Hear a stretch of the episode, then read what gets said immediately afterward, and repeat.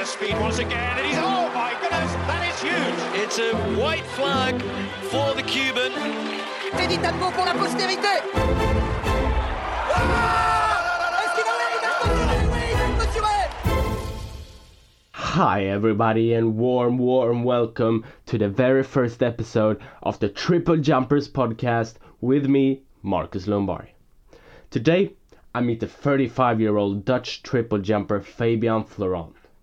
Fabian has the national record both indoors and outdoors with 1669 and 1692.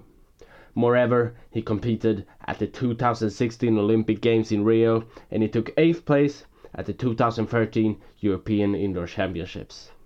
In this episode, we talk about his career from the youth years through college to senior years, and we go through the highs and the lows and talk about many interesting things. So prepare yourself for an exciting episode with Fabian Florant. Warm welcome to the Triple Jumpers podcast, Fabian Florant. Thank you, thank you. It's an honor to be uh, on the Triple Jump uh, podcast, so I'm, I'm happy to be there. Um, how does it feel to be the first guest ever in the podcast? Uh, it feels good. Um, I'm really honored to uh, to have this opportunity and to be the first. And you know, I believe that Triple Jumpers uh, is, is moving in, in the right in the right direction and is, is putting Triple Jump Triple Jumpers worldwide, worldwide on the map. So um, it's, it's actually an honor for me to be the first. Yeah, thank you. Um, okay, so so let's let's take it all from from the beginning. Uh, you were born in 1983 in Dominica, uh, where you also grew up and, and got into track and field. Uh, when did you start training athletics? Um, I believe I started training roughly when I was uh, well in in the Caribbean islands. When you when you grow up, uh, you always do sports anyway. So uh, and athletics is pretty big there. Athletics and football. Yeah. And I've, I've always been running. I think when I was about uh, maybe five or six years old, I, I was already in, in, involved in some small um, sports games and everything. But I really got serious in athletics um, in my youth. So I would say right around 13, 14 years old, I joined um, the top um, athletic club uh, on my island, which is called Olympians Athletic Club. And from there, it just it just took took off. You know, never looked back. Did you play any any other sports, or was it just track and field? No, I actually did football. I, I was actually football was my main focus at that point. I'd already made a few national youth football teams, and um, at the same time, I was doing um, track and field as well. And then um, I just kind of fell in love with, with track and field after my first, um, I would say, regional medal, which is the Carifta Games bronze medal in triple jump. That's when I really figured out that I, I liked uh, track and field a lot more. Yeah, and and but was it was it only triple jump back then, or did you do other events as well? Yeah, no, I actually did almost everything except hurdles so uh, and pole vault. So I did uh, 100 meters, 200, long triple high, and the 400 and the 4x4. So um, I was really a sprinter first. Uh, my club was a really big sprinting club. So, um, you know, any afternoon that we trained, we had like majority of the group of runners um, just doing block starts and doing 200 repeats and different exercises like that. Um, so I was really a sprinter first. And then my coach uh, introduced me to um, to triple jump. And the first time I actually tried, I actually had the rhythm already. And I think that was the beginning of my, my triple jump career. Uh, when I was roughly, I think I was 15, around 15 then. And was it love at first sight in the in the triple jump? Yeah, it, it was because I, I didn't really know anything about triple jump, but it, uh, in in the in the mid to late 90s, triple jump became very popular in the Caribbean because um, we had two bronze, we had a silver and a bronze medal at the World Championships in '95 when Jonathan Edwards broke the world record. Um, Yeah. Brian Wellman from the Bermuda was second, and then my island friend um, Jerome Romain was was third with a bronze medal. Yeah. So you had two island Caribbean guys, um, and when I say Caribbean, I'm talking about non-Cuban based athletes.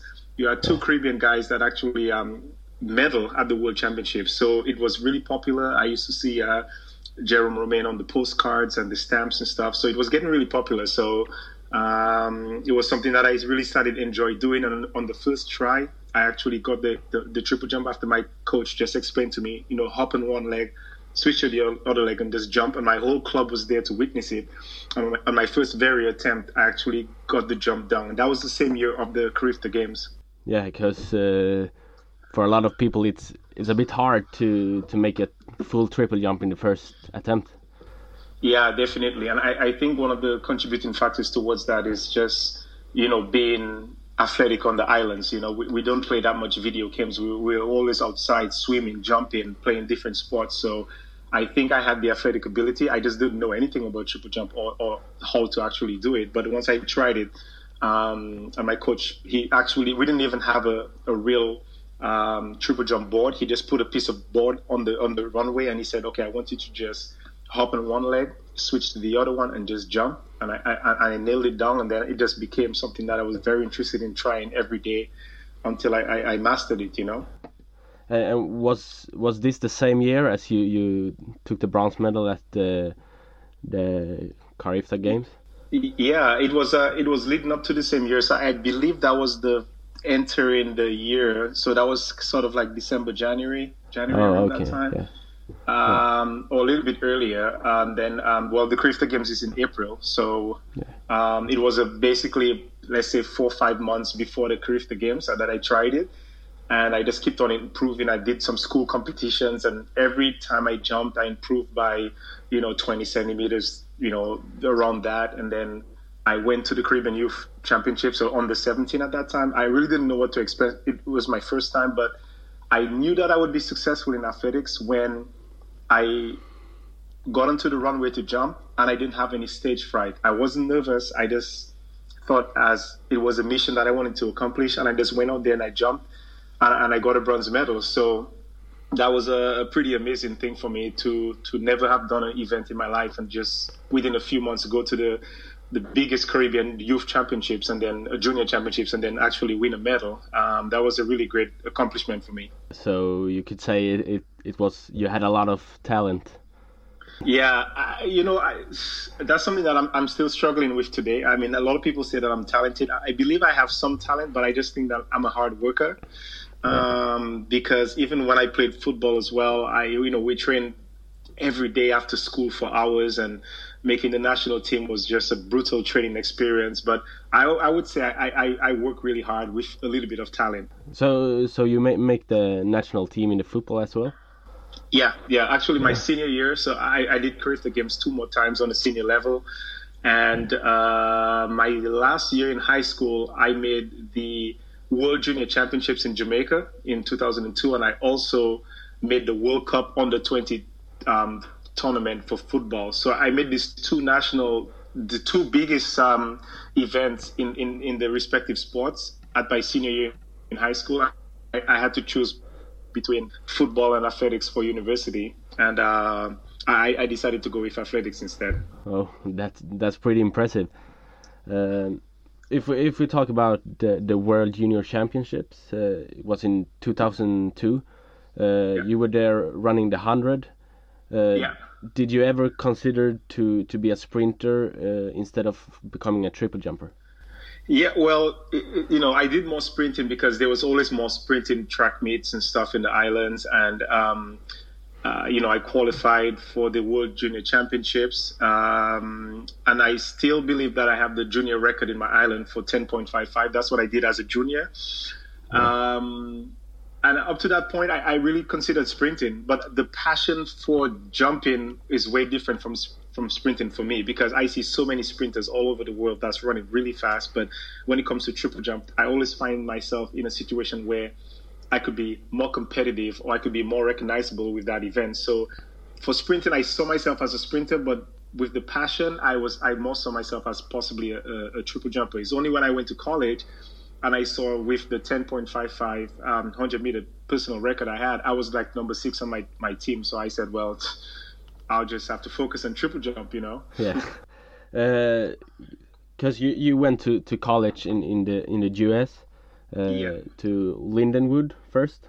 Yeah, first I went to Lindenwood. Um, when I got to the team, there was a lot of Caribbean guys there from the Bahamas, Cayman, um, Cayman Islands, from uh, you know St. Kitts and Nevis, Jamaica. Basically, all the yeah. top Carifta or junior level, world junior level um, caliber athletes were, were on my team And um, yeah, like I said, it was tough. I mean, even I came into the team and I, I said, okay, maybe I'll just sprint and do triple jump on the side, but it ended up being opposite, where I end up doing triple jump full time because when it comes on to conference championships and nationals, where everybody have to individual individually show their talent, triple jump is where I always medal, and triple jump is always where I maximize my points. So as time progressed, I kind of shifted away from sprinting and focused more on jumping because I had more positive results with the jumps and um, I left Lindenwood with. Um, I was two-time national champion there, and I was four-time All-American NAIA. But now it's a Division two school, and then I moved to Division one at uh, Missouri State University, and there I was two-time um,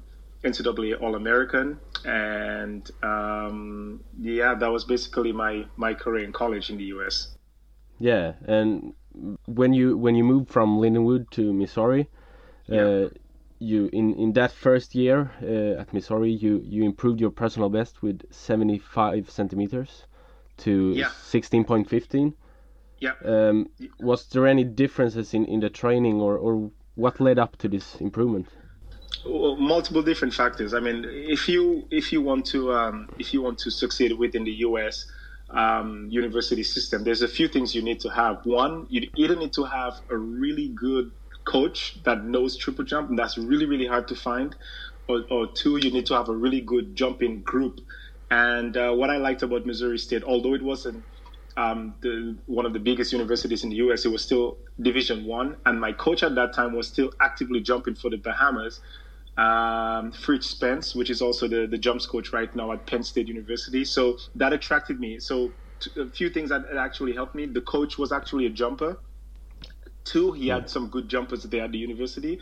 And three, it was a big program. So if you want to jump far, you have to go to a university that has a big program in your respective event. Not only that it's a big university, but they actually know your event and that they can help you succeed. So that's why I improved tremendously. When I actually went to Missouri State, we started doing more triple jump specific training.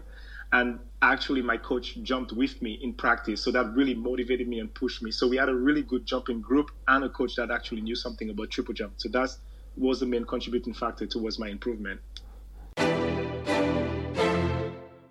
And then after you you graduated in in 2006, you you got your bachelor in finance and banking. Uh, then you continued your your study at at the Missouri University, uh, taking a master's degree. Um, how did you had time to combine your studies with with track and field? Uh, it, it, was it was one of the most difficult and challenging times I, I think in my life. But it's all about um, time management. That's what I did pretty well. Um, you know, I, remember for the two years that I did my masters, I never even knew what was going on in the world because I never looked at the TV because I didn't have enough time.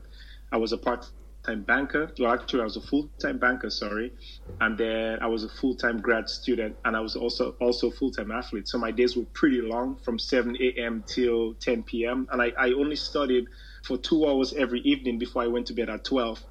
And I did that for two two uh, two, uh, two years straight. So that was really tough. Um, you know, I'd go to work from work, take a lunch break, do my first training session after work, do my second session, and then I would get home. Then I would you know cook dinner and then study it uh, and, and then prepare my for the next day so it, it, was, it was tough but i had to manage everything and i had to be really disciplined um, in following my own schedule um, because that was the only way to be successful but the hunger to succeed is what really got me to to where i'm at today as well yeah uh, and what happened after you you graduated uh, what did you do uh, yeah so after i graduated i i had to you know, I, I got into the corporate environment full time, and I, I, you know, I sat down at my desk at, at, Wells Fargo Bank, which is the bank I worked at, and I just looked at myself and I said to to myself, well, th- this is it. You know, I've already moved up the corporate ladder. I'm here, but I wasn't really satisfied. I knew in my heart that I could al- always do more in terms of athletics,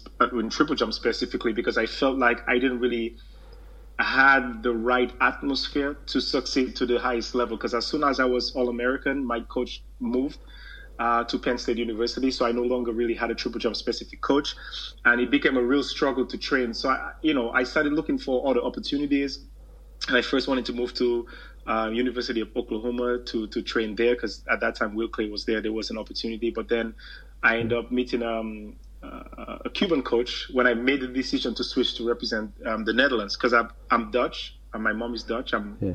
I'm a born Dutch um, citizen. I, I just spent most of my life in the U.S. and I, I, and at that point I said to myself, well, you know, for me to embrace the culture a little bit more and for me to really see and experience Europe and Holland in general, then maybe I should just switch to just you know see how life is there and see if I could represent the Netherlands. So I I searched online and see what the Dutch records were, and I realized that my distance already was bigger than the Dutch record. And then I just made the switch. I just contacted the federation and tell them like, hey, you know, I'm Dutch. I'm here in the U.S. university, and I'd like to, uh, um, I'd like to to switch over to represent them. And that's what really made me make my decision. It's just curiosity of of exploring the unknown. You know, what is what, what might happen if I would just switch and see what happens. So th- that's kind of where how I end up representing the Netherlands. And then you, you started to train with uh, the Cuban coach. Uh, Yeah, it was really it was really a weird situation. But when I when I decided to make the switch, um, it was a big announcement in the in the Dutch uh, media, sports world at least, they, that a Dutch that a a Dutch um, English person um, that that already had the Dutch record in his distance was was switching to the Netherlands, and you know there might be some some nice possibilities in triple jump because triple jump is actually was actually a very poor event in the in the Netherlands. I mean, it was just an event that people were not willing to take on, and there was not really a lot of coaches there. But when I did my first national championships, there was a lot of people that actually came to see me jump, and including that the group of people was a Cuban coach that was actually living in the Netherlands for many years already. And um, we spoke for a little bit. And when he told me he was Cuban, I, I couldn't believe it because I thought if I don't go to Cuba or you don't go to Cuba, you might never have a Cuban trainer, you know. Yeah. so when I when I when I saw a Cuban coach in Holland, I was like, huh? So we spoke a little bit, and I told him that I was in transition of looking for a coach, and we just connected right away. And then I was just really blessed to have that opportunity because I learned so much from for this guy, and uh, I took him back to the US with me. And uh, that's when we started really increasing from low 16s to mid 16s and high 16s, and uh, and it was nice. I, I broke the Dutch the first year I brought him to the US to train with me. I broke the Dutch record twice in that year. That was in 2009, I believe. Yeah, Qualified yeah. for the World Championships in Berlin um, with the international standard, and it was it was actually a solid year for me that year when I actually broke out and started improving and jumping 1660s and these distances. Yeah, you you jumped 1665 in, in, in 2009. Yeah, I, did that in Germany, and I jumped against uh, Charles Friedek, which was a phenomenal jumper as well. And just being live and seeing him jump over 70 meters was a was a big push for me as well. So that's when I really I broke the Dutch record first in in in, um, in Kansas, I believe. I went to a track meet there. I did 1642, something like that. And Yeah, the yeah. Dutch record that time was 1615. I broke it then.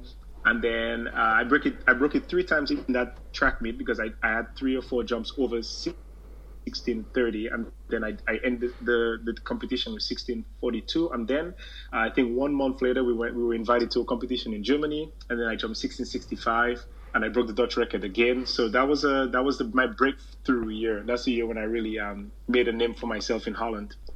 So you you made the international standard for for the World Championships with 1665, but did Holland had uh, another uh, qualifying yeah the, the, the, the Dutch um, the, the Dutch federation has a, their own mathematical calculations on on the World Championships and the Olympics. So um, they don't really follow the international rule. They they do a calculation based on uh, what it takes to make the finals or what it is to to get a medal. So Yeah, yeah. in, in spite of jumping the, the distance I, I, you know they had to have a meeting and decide who is actually going to be on the team and unfortunately I, I didn't go to berlin I, I was really heartbroken about that because I, i'd worked so hard that year just you know by myself trying to accomplish some of these goals so I didn't go, and I was in, in so much of a good shape. You know, that summer during the, the during the time of the World Championships, I still jumped um, over 1670, and I was just in really good shape. And I felt like, you know, going to the championships would, would have opened up my eyes a lot more because, uh, you know, growing up in the Caribbean islands, you're always mentally prepared, and your coach to perform at the big meets, and that's that's your goal. It's like irrespective of what happens throughout the season, when you go to the World Championships or the Carifta Games or the whatever you have, you have to perform. And I felt like I was so prepared then, but it didn't happen, and I just you know I just moved on from that. And at the end of the of the day, I sat down with my coach and we just said that okay, we're just going to push for 17 meters and just keep on working hard. So yeah. I, I, just moved on and I just um, focused on the next year. Then at, at the 2009 Dutch uh, Championships, uh, happened something pretty unusual. Tell us about yeah, that. Yeah, so there was um, there was a lot of delays around the uh, there was a lot of constructions going on and, and, a few things. So when I arrived at the um, uh, at, at, the championships, um, first we check in and we, we have to grab our our, our numbers. Um, so for my check-in time, I was roughly about a few minutes late, and I was given the wrong start number. So um, when I went on the warm warm up field, my start start number has the the time that I supposed to check in and everything. So I was warming up and I was doing my drills. When I went into the check-in desk to get on the field, um, I wasn't allowed to get on get onto the to the to the to the warm up track, but because um, I was presumed late, and I was late because the number that I received was the wrong number, and the, the envelope and everything that I received was actually incorrect. But um, what I did is, and that's through experience, is every time I get to a stadium, I always measure my approach first before warming up, and I put a secret mark on my approach, and nobody knew I did that. So the guys, the Dutch guys that would jump in, they had already made a first attempt, and of, of course, they know if I showed up that I will always win because my distance, I was already jumping almost two meters more more than the, the, okay. the best Dutch yeah. jumper. So they had already jumped, and then the media came in. The media office of the of the federation came in. He didn't see me, and he was wondering what was going on. Everybody was questioning what was going on, even the president of the federation, because they knew knew that I was in the stadium. So he came down and he asked me what was going on, and I said they wouldn't make me jump because uh, they said I'm late, but I have the wrong start number. He got me. He brought me onto the field. I put on my spikes. I did one jump, and I had already jumped 1630 something. On my second attempt, I jumped 1655, and that really made the guys really upset that they actually saw a possibility of winning, but because I actually made it that they couldn't win anymore, so they protested, and uh, they protested, and then they took my medal away. And then a few months later, there was a huge riot, media riot going on about you know, uh, you know, not being ethical yeah. and good sportsmanship and etc. etc. So I was given back my medal. I think it was uh, sometime in October of that year, and I told the guys, you know, I don't really care too much about the the medal. It's just the, the, the principle and the sportsmanship. If you see that something happened, the first thing you could do is basically talk to me. And if you knew that it wasn't my fault, then they wouldn't have gone as far as they did. But they didn't do that. They just assumed that I showed up late because I thought I was the champion and it didn't really matter. But in actuality, there was a lot of things that happened in the background um, with, with, the public transportation yeah. and also getting the wrong start number. So I became very popular in, in, the Netherlands, not even because of my distance, but because of this whole drama that happened that year 2000. yeah. Everybody knew me as the disqualified triple jumper that got his medal back, you know? So uh, I made a lot of uh, media attention that way and, and headline news. So yeah. Uh, eye-opening experience for me in, in, in Holland. That was my uh, my welcome uh, nationals. what an opening! Yeah, yeah. Then in, in 2010, you you were very close to make it to to the European Championships in, in Barcelona. Um, was it hard to be for you to be so close one more time? Yeah, over, talking about overcoming obstacles, it, it was difficult, and, and, you know, there's so much um, failures that you might have in the sport, but you know, you if you're not prepared psychologically and mentally to to handle these type of failures, you might just just give up because it's tough. But yeah, in 2000 and, 2010, same thing happened. I made the international qualifying standard, and my federation said again, no, um, we have our own standard, and if you can make it, you won't go. And I was really, uh, this one was really upsetting to me because I, I, you know, for two years in a row that, that that was happening to me, it was just I just didn't understand it that I was the best triple jumper in the Netherlands, uh, or the best horizontal jumper when you look at both long and triple jump, and um, I'm jumping further than everybody by over a meter, and then I still cannot be selected to go to these competitions. And with the European Championships, it was more heartbreaking for me because you, the federation is allowed to to send an athlete if they want to, yeah, so yeah. they can actually bypass the, the qualification if they if they want to. And I felt like I had the international standard and I was the best. I, I just didn't understand why they were pressing me so much and not making me get this experience and stuff. And uh, I, yeah, again, I was heartbroken again, and uh, it was a difficult, very difficult year for me in 2010, I must say. Yeah, yeah, because because everyone knows that when you're in a championship, everything can happen actually yeah yeah and, and and and you know coming into the to the netherlands i've proven myself that i can compete on on, on international level i mean created the bronze medal multiple time ncaa all-american um, yeah. winning the dutch championships and just you know even even that 2009 i got a bronze medal at the european team championships like i, I just yeah. know when i get there i don't know how i'll feel physically but mentally I, I always put myself in a situation where I need to win and I have to win, and that's my mentality, you know. But if somebody doesn't know you in that way, they'll just go off numbers and what they think is best. And for them, yeah. if you haven't jumped the distance that will that is, that is required for a medal, then you're just not in shape, and, and that's not really the way it works every time. Yeah, and if we move on to 2012, you jumped 1675 twice uh, and broke the national indoor record, but none of them was ratified. How come that? Well, with the Dutch system, it's it's, uh, it's um, you have to get a drug test within, I think, 24, 48 hours uh, within oh. the, the, the, the, the, record. Yeah. And coming up to 2012, that was the first time I actually moved to Florida. Me and my Cuban coach, we moved down there, and he was just always pounding in my head consistently, like Fabian, you need the warm weather, you need the warm weather. So we finally made the um, we finally made the decision to um, to um, to move to uh, to Florida, and then uh, from there, um, we just worked really hard. And then the first first competition I had indoors, I jumped 1675. I believe I believe at that time I was I was top third. I was third in the world. Two weeks later, I went to University of Arkansas, the Tyson Invitational. I jumped it again. I was top five in the world, and even after the indoor season, was completed, I was still ranked um, um, top 10 in the world. So that was a really good indoor season for me. Um, and then and then I I, I, um, I, moved towards outdoors and and focus on the, on the European Championships at that time. Yeah, because because you you actually put up uh, a post on Instagram about this just a week ago or something about the European Championships, uh, the outdoor championships. Yeah. Um, it, and yeah. you you were only eight centimeters short of the final.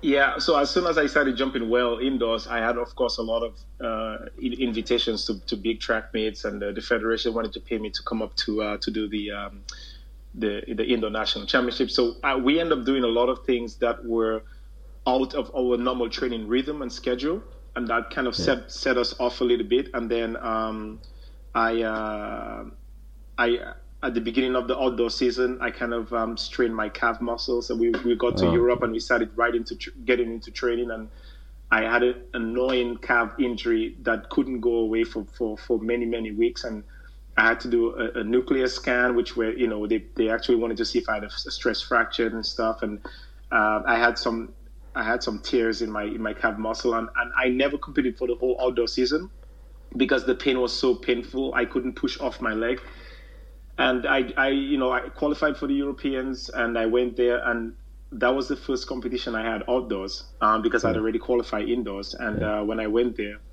I had my first first jump because I knew that I wasn't as fit as I, I normally am. So I, I said I want my first jump to count.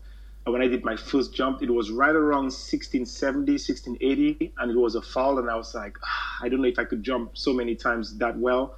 And the second jump I had, it was a fall, and I only had one more attempt and I had to go a little bit conservative and I jumped something like 1638 and then I think it took like 1645 to make the finals. So yeah. I was heartbroken not because I didn't make the finals, but because of how close I got. The first jump would have got me done, got me in automatic, and then the second one missing it for such a short distance and by one position, knowing that I haven't jumped all year long was really painful. You know. You used the, the that failure as motivation also for the future. Yeah, I use yeah. that as motivation. I said to myself, okay, 2012, um, I, I, had some highs and lows of that of that year. Um, you know, I was ranked high indoors. I, I really finally jump, started jumping close towards 17, and I knew what it felt like to jump those distances.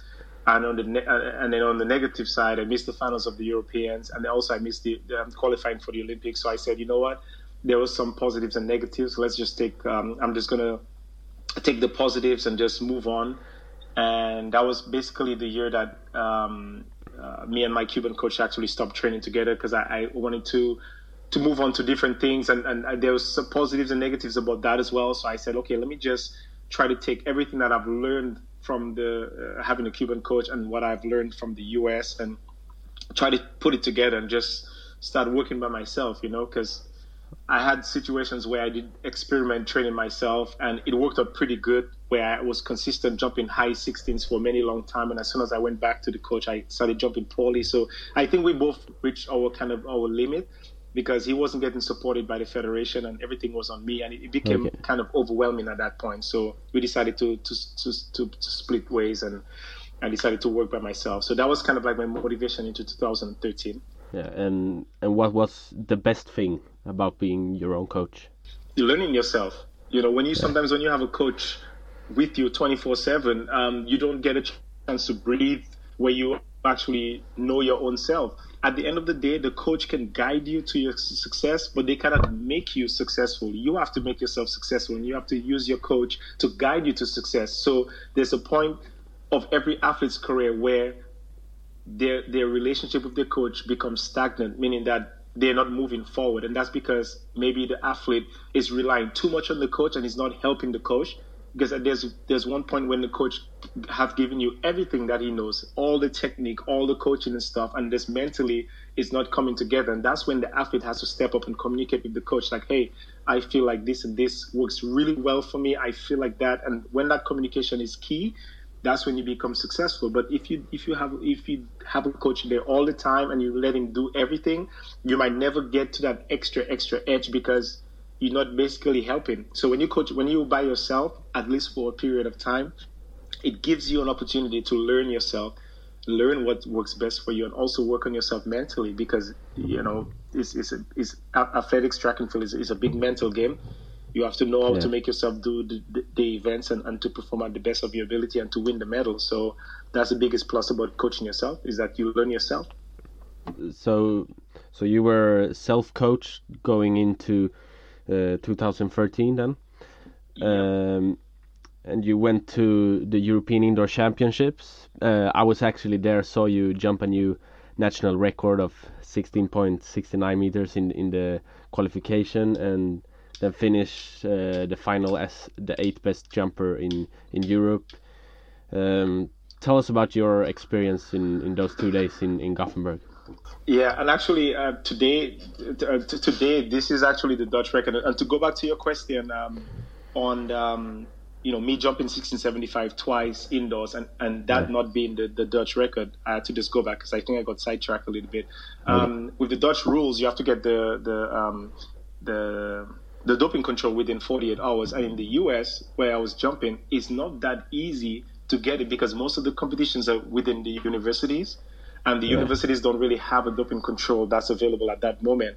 So, and having that, the fact that most of the competitions is on the weekend, that means if I jump on a Saturday, if I don't have an appointment Monday morning, I can't get the, the, the, the record rectified because I can't do the test in time.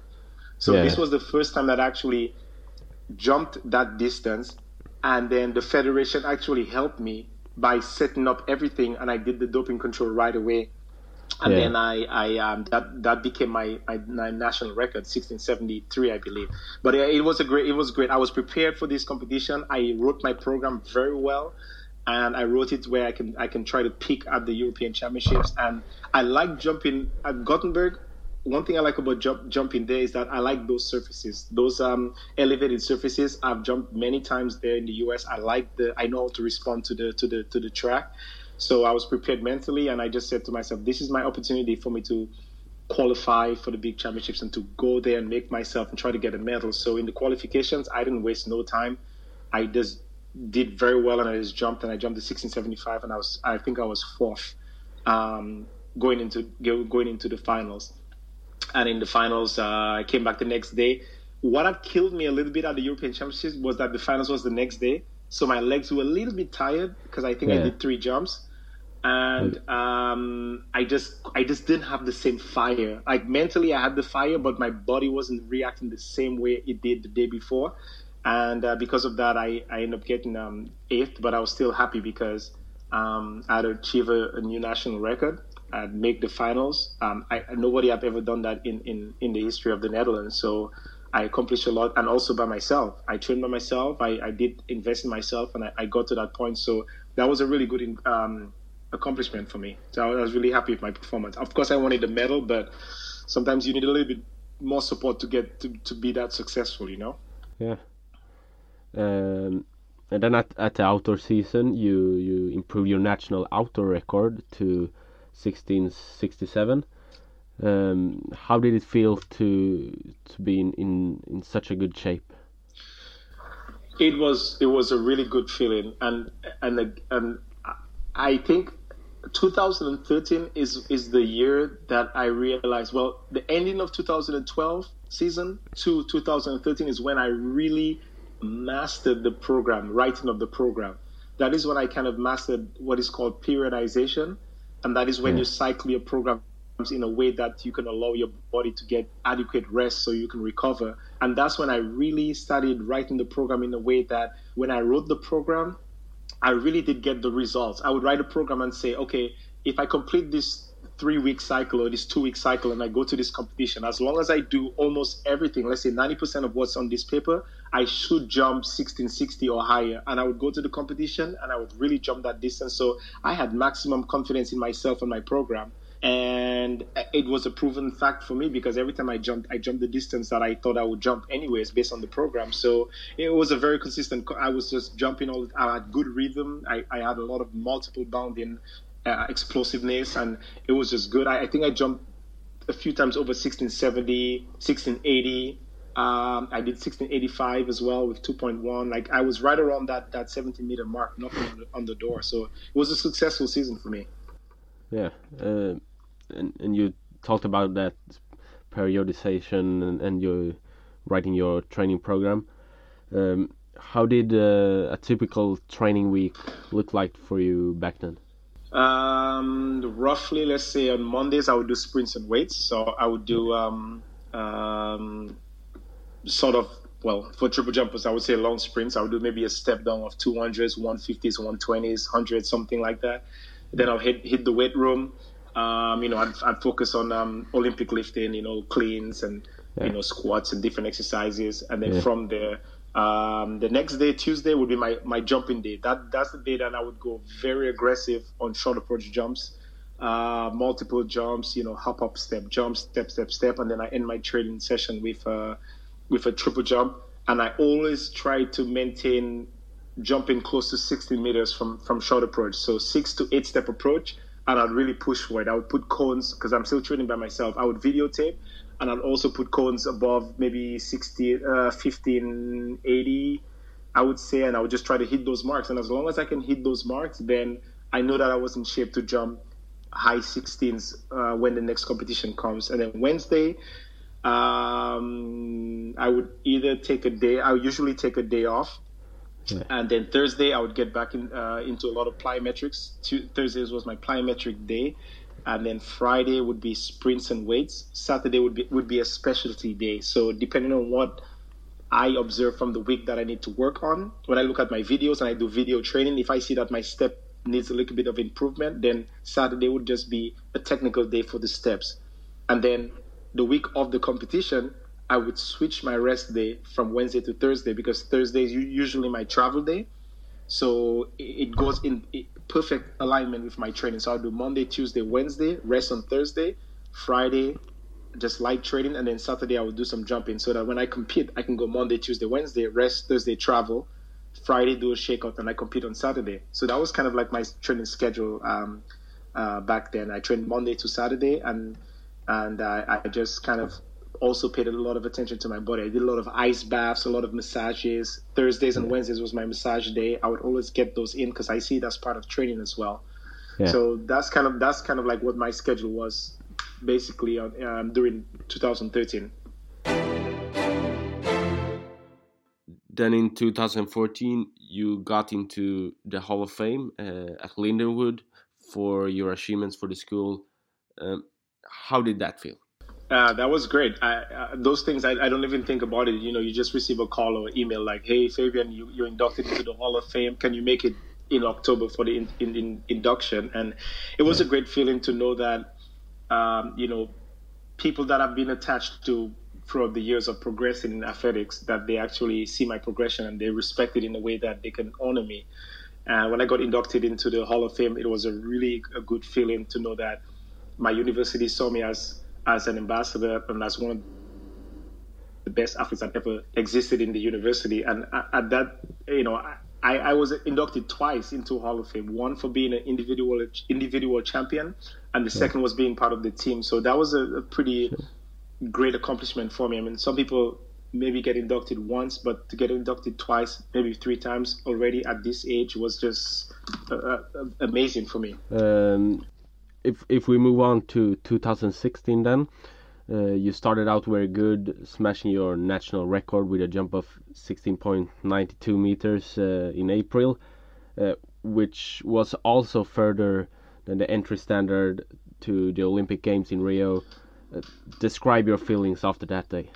Qualifying for the Olympics was just the greatest. In all my life I always said to myself you know having the Olympic stamp is just the most amazing thing that you could is, is the highest level of sports that you could have. And i felt like yeah. you know if i could accomplish this this was just one of the biggest accomplishment i could ever have in my life. Because i'm also a phd student. And i said to myself well with degrees you could just work hard and eventually get your degree. Okay you know it's, it's very attainable. But what really pushed me with, with um, the olympic thing is that you could train very hard every day. There's no special formula in qualifying for the Olympics. There's no automatic qualification as well. It's just kind of like if if it happens, it happens. If it doesn't, it doesn't. It just there's no guarantee, and that's what made me feel like okay, if I accomplish this, it's just great. And once I hit the limit and I qualified, it was just the greatest feeling ever. I just said to myself, yes, I finally have this long because I, I have had my eyes on the Olympics since 2012 since yeah. prior to 2012, I, I that's part of me paying the Cuban coach. I said, okay, if I'm with this coach, I'm going to go for 70 meters. I want to qualify for the Olympics. I want to, you know, I want to be an Olympic athlete. That's the ultimate goal. If I give up working in the banking industry and and everything, then I want to make sure I achieve the highest level of achievement within the sport, and that's the Olympics. So when I actually qualified, the the dream became a reality, and then it hit me that you know you can overcome obstacles if you plan properly. That's why in the us they say if you fail to plan you're planning to fail. I planned very well. And the fact that just coaching myself and actually achieving this goal like it was just it was overwhelming. I, I didn't know if i should cry if i should laugh. I, I was so confused emotionally. I was just super excited that i actually did it and that i could actually see the dream of actually competing at the olympics you know? Yeah. And and on your road to rio you took 10th place at, at the European Championships in front of your home crowd in Amsterdam. Uh, how did that feel? It felt, uh, it was kind of like a bittersweet situation for me because leading up to the European Championships, I was injured. I had a hamstring, I had a hamstring injury. I think I got injured something like 10 days before the European Championships. And I said, oh. no, I don't, I don't want that to happen to me because this is uh, European Championships at my home. It's very important that I that I um, that I actually perform well. You know, so um, but because of that, I had to change my mentality in focusing on basically making the finals versus just going for a medal because I wasn't in that much of a shape that I was when I jumped the 1692. Um, I missed a lot of training. I had to do a lot of rehab and stuff. So again, I just had to focus on executing my first jump. So when I actually made the finals, I made the finals on my last jump, and I was the last person to get in. That was like overwhelming. The crowd was really supportive. I, it was a great accomplishment for me to go there and make the finals. And then the next um, next two days when I had the finals, I was still a little bit unfit, so I couldn't really perform as good as I wanted to. But I was still happy to not disappoint and actually make the finals because that was the biggest accomplishment for me at that point. Because I knew I was going to go to the Olympics anyways and that the European um, Championships was just a stepping stone for the Olympics. So as long as I don't injure myself to a point where I don't have to go to the Olympics, I was kind of happy. So I just went there, gave it everything on the qualifications. I made the finals, and I focused on the finals, and that was the results. But you know, I was still happy with it, and the crowd was happy. I had a lot of support. My mom was there, and it was a great, great accomplishment, great feeling, just being able to compete at my home crowd and stuff. and then one month later, you arrived to, to Rio for your first Olympics. How was it to to become an Olympian? Ah, it was um, it was it was really good. I mean, when I got there, um, just it, like we say, the awe, just the, the amazing feeling of being there was, was just great. But in a very strange way, um, when I actually got into the Olympics and I started training and I started focusing on the on on, on competing, all that excitement went away because I noticed that it's all about performing. Because I, I I always tell people there's three types of people that go to the Olympics. They, you know there's ones that that are Olympic champions that want to win a medal. When they win a medal, they want to win a go, uh, you know break the Olympic record. There's people. There's a second group of people that want to make the finals and they want to do great and they want to possibly see if they can win a medal. And there's these people that just want to go to the Olympics just because they just want to have that stamp and say, I'm Olympic. They're not focused on competing, they're not focused on getting a medal, they're just there for the moment.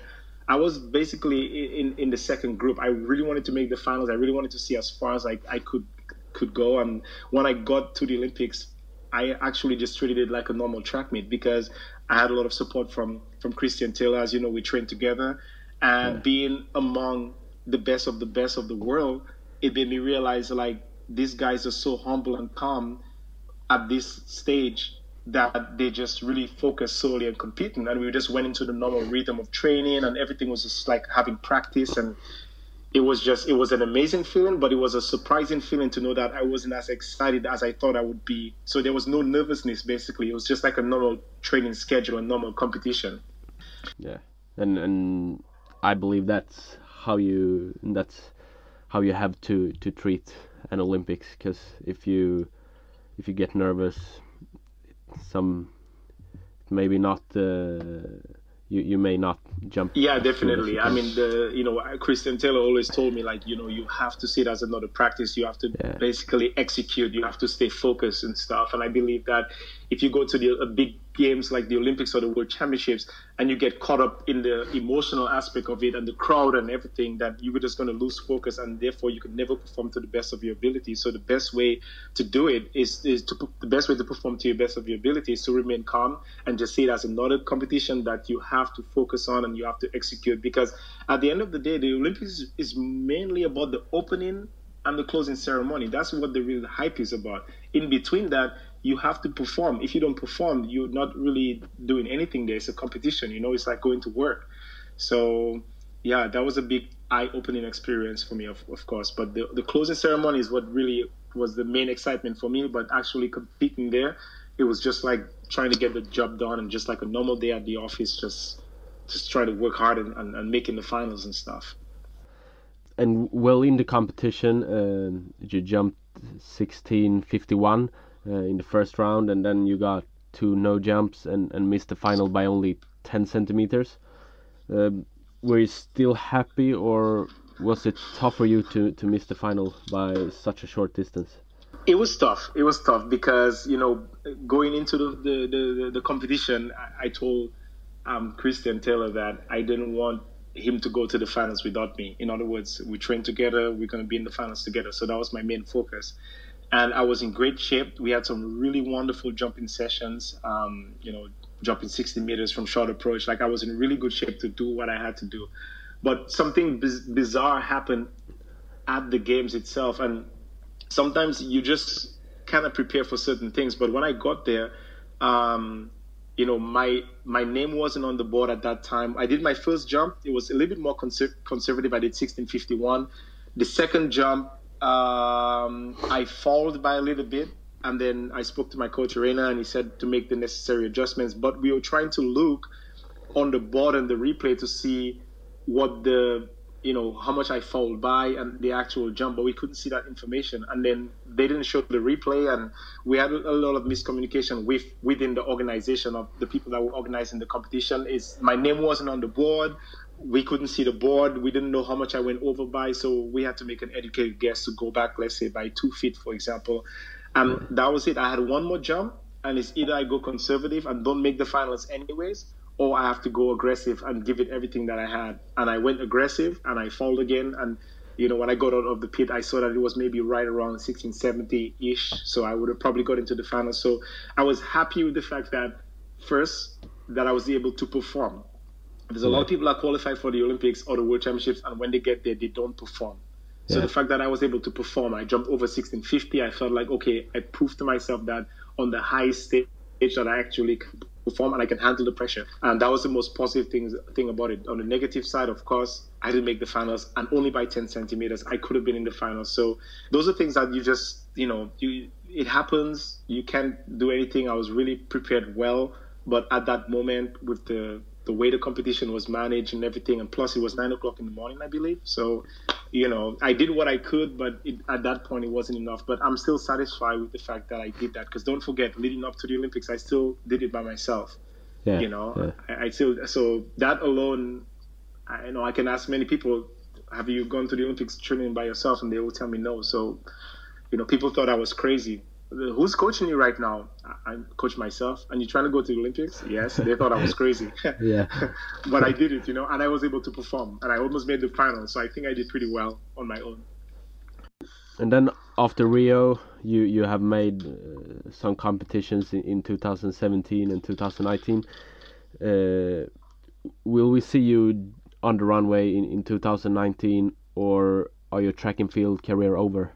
Um, 2019 is going to be a make it or break it year for me because um, I've, I've gotten back into banking. I'm an international program manager. I'm balancing that a little bit. I have a family, so I've changed. I've restructured my my training philosophy and my program to be able to have a little bit more rest because as right now I'm, I'm more experienced and I don't need to train the training schedule that I had in 2013. I don't need to do it right now. I need to do it in a different way where I'm smart and that I stay.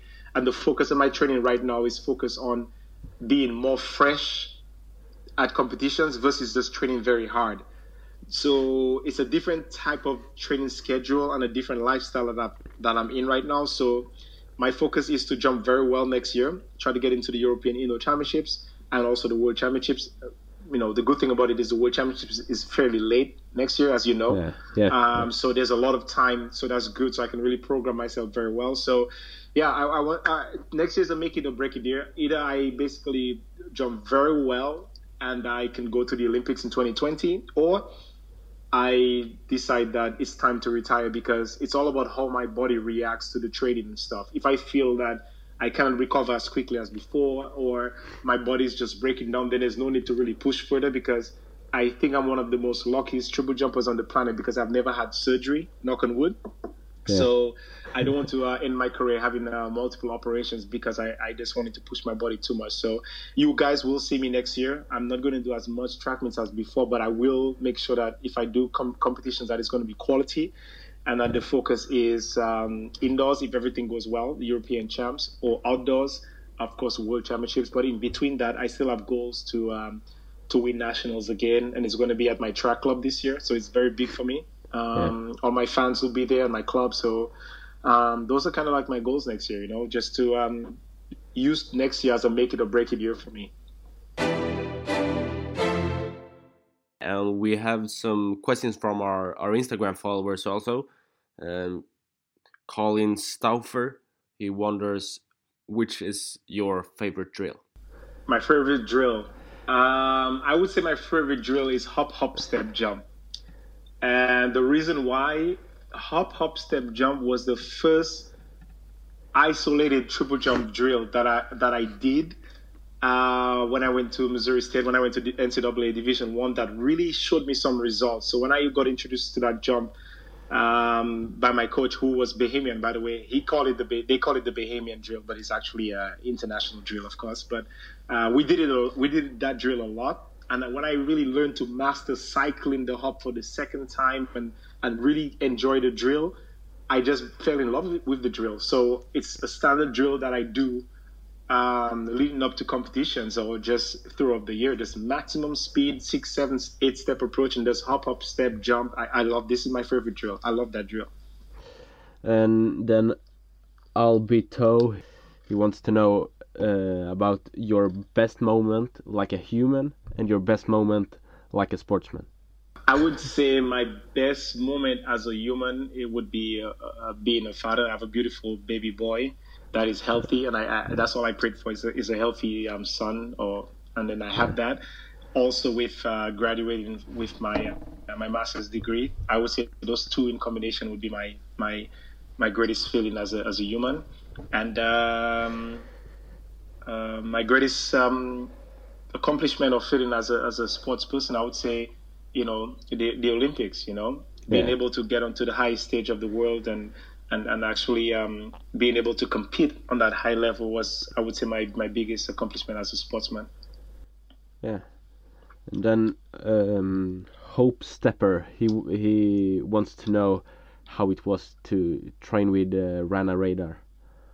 Uh, it was it was great. You know, I, I always try to live my life with no regrets in, in a way that at the end of the day, when I'm retired, you know, from the sport, I can say, you know what, I've given it the, the best and, and all that I have. And, you know, I've competed with the best of the best. It was such an honor for me to train with Christian Taylor. I mean, I, I see him in my eyes as the world record holder. I mean, the guy is so talented and, and training with Reina. I, I saw Reina as, and I still see Reina as one of the most, if not the most technologically advanced coach and most advanced coach in the world. Like he, he's so good with um, science and everything. And, and for me, um, you know, being able to train with him was just an icing on the cake because I met him already in 2009 and we spoke a little bit and we just couldn't finalize something to work together because you know at the end of the day uh, end of the day money talks and uh, I had to work something out with my federation. So being able to train with him I learned a lot from him um, and I learned a lot from Christian as well. And it was for sure a great investment for me to have trained with uh, Reina and I've learned a lot from him. So uh, so far hands down he's uh, he's the best coach I've had so far so I'm happy with it my experience When when did you start training with uh, Reider? I started with Reider leading up to the Olympics fully. So, Oh. um, yeah, so in 2016, uh, indoors, I would do a few days in the week at the Olympic Center, and then, you know, I moved down to Florida to, to continue training. And then after I qualified, that's when we actually made it official with the federation.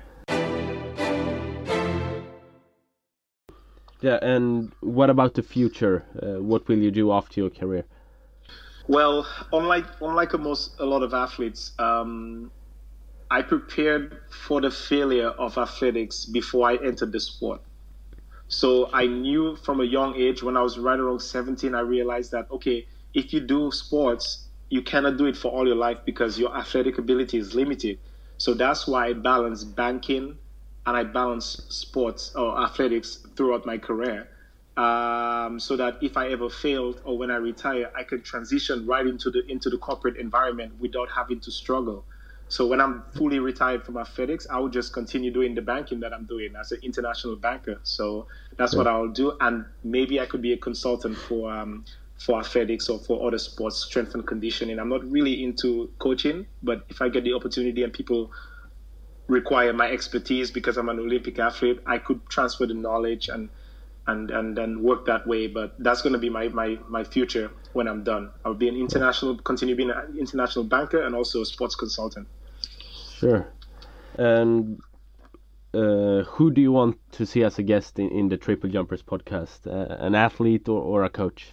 Um, I, I would like to see an athlete. I mean, it's always good to hear, um, you know, the, the stories of athletes and, and what they go through, um, so that you can have a proper um, perspective of, of what the life is of a top triple jumper to see what the struggles and the reality is of the sports. You know, it takes a lot Yeah. of time and, and dedication, and coaches can actually tell you that what they go through coaching the, the athletes, but for most of your guests, I assume that they're athletes as well. So they want to really know what what the athletes go through so that they can relate a little bit more. So I would say I would like to see an athlete as Yeah. the next guest on the, on the triple jumpers. I think that would be most beneficial to the audience. Sure. And and who do you want to see? Uh man, I, I think I, I think I'll have to call out Christian Taylor.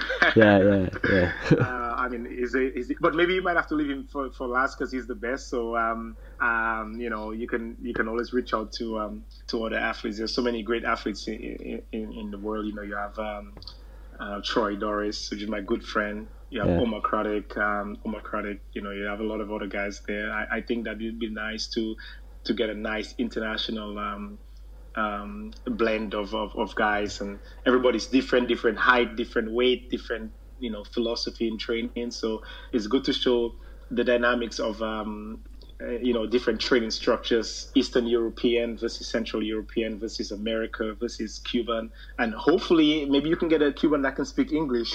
Yeah. That would be great. Otherwise i'll have to represent them for you because i had i had a, a, cuban coach so maybe i can give you a little bit of information on that yeah yeah. Um, okay. That's all uh, thank you so much, Fabian, for for taking part in the podcast. It was so interesting and, and inspiring to to hear your story. Thank you. No problem. Thanks, Marcus, and I, I thank you for giving me the opportunity to uh, to be the first with this uh, type of interview. And I hope that you continue to inspire triple jumpers and be the number one platform for triple jumpers out there. So thank you very much. Thank you so much for listening. Hope you liked the story of Fabian Florant as much as I did. I've learned so much from this episode and I think it was very, very interesting. If you want to know more about Fabian, make sure to follow him on Instagram or Twitter. His name is Fab Jumper there. And if you want to suggest a guest or if you have any special questions, send an email to triplejumpers18 at gmail.com or DM us on Instagram. We're soon back with another episode. Until then, have a good time. Bye. Tremendous speed once again, and he's oh my goodness, that is huge. It's a white flag for the Cuban. Teddy Tamgho pour la postérité.